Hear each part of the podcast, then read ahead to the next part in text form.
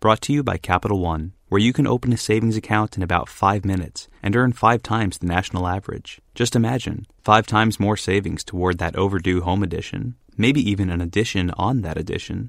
This is Banking Reimagined. What's in your wallet? Capital One and a member FDIC. You're listening to Lucy Kellaway's podcast from the Financial Times. Last summer, I had dinner with a dozen British and Italian insurance managers in Rome. In desultory fashion, we discussed the weather, hot, and the economy, not so hot, until someone raised the subject of socks. Suddenly, the evening sprang to life. The men pushed their chairs back from the table and rolled up their trouser legs. Each British man was wearing a low sock that ended three or four inches above the ankle, revealing a quantity of snow white leg. Each Italian had his calf covered in a finely spun sock that went all the way up to the knee. Each nationality stared at the other's socks in uncomprehending horror. I thought of these insurance experts the other day when I read a New York Times blog in which a fashion writer advised men what to wear on the day they get the sack. The perfect termination outfit should feature professionalism and employability as the top note, but with accents of confidence and an aftertaste that leaving the premises means moving on up. A sober suit with a bright shirt is perfect. The advice appealed to me, as did the delicious campness of the writing. Yet the post caused a storm of self righteous indignation from readers, accusing the author of crassness in focusing on inessentials at a time like this. Such readers miss the point. Inessentials are even more important at a time like this. Even in good times, there's nothing trivial about what business people choose to wear. A peep at our socks will tell us what nationality we are. A peep at the rest of it will tell us what line of business we're in, and also will give a clue as to the state of the economy. One of the most blessed side effects of recession is that we all smarten up. A sober suit is not only the right thing to wear the day you get axed, but also the right thing to wear every other working day, too. At a conference in London last week for HR managers, everyone was in a suit and tie, while at the same conference two years earlier they were all casual. HR people are on the front line of the jobs market, and they're also like lemmings.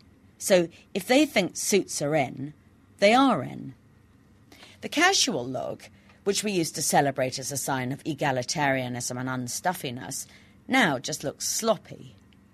When Stephen Hester, head of Royal Bank of Scotland, was photographed on a recent Sunday leaving the Treasury in jeans and an extraordinary beige gilet with suede patches on the shoulders, the punters did not like it. One wrote to the Financial Times claiming that Mr. Hester appeared to be wearing the very same M&S slippers that this reader had got for Christmas.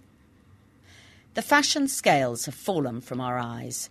We now see that men in casual clothes look simply awful. And we're also starting to suspect that a man who is casual with his clothes may be casual with our money. The new smartness is born of paranoia.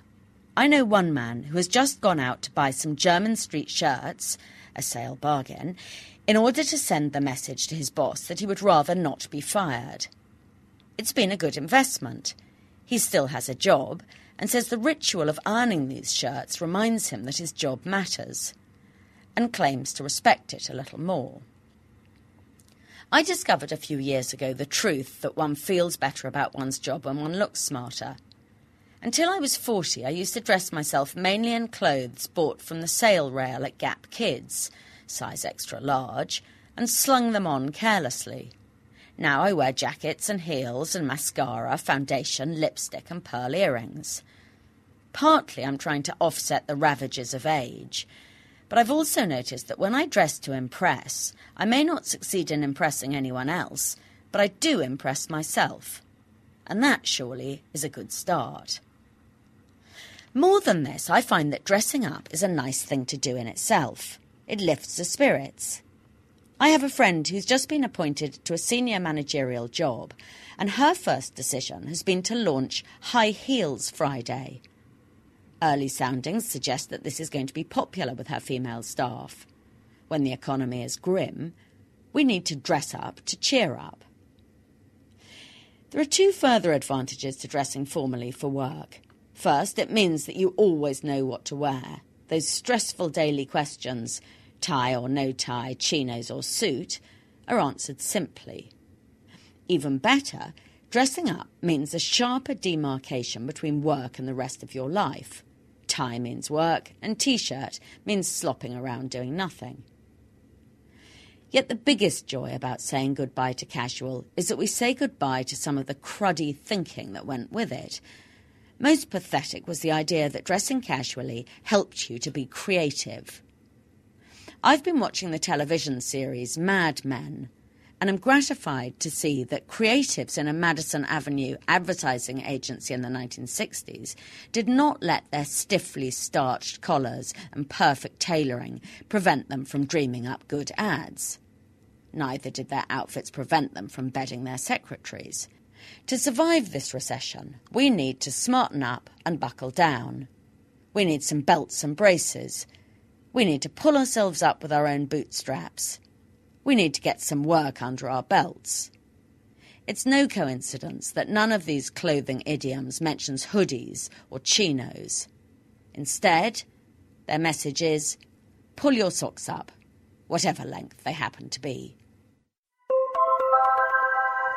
Thank you for listening. To read Lucy Kellaway's columns online, please visit www.ft.com forward slash Kellaway. Brought to you by Capital One, where you can open a savings account in about five minutes and earn five times the national average. Just imagine five times more savings toward that overdue home edition, maybe even an addition on that addition. This is Banking Reimagined. What's in your wallet?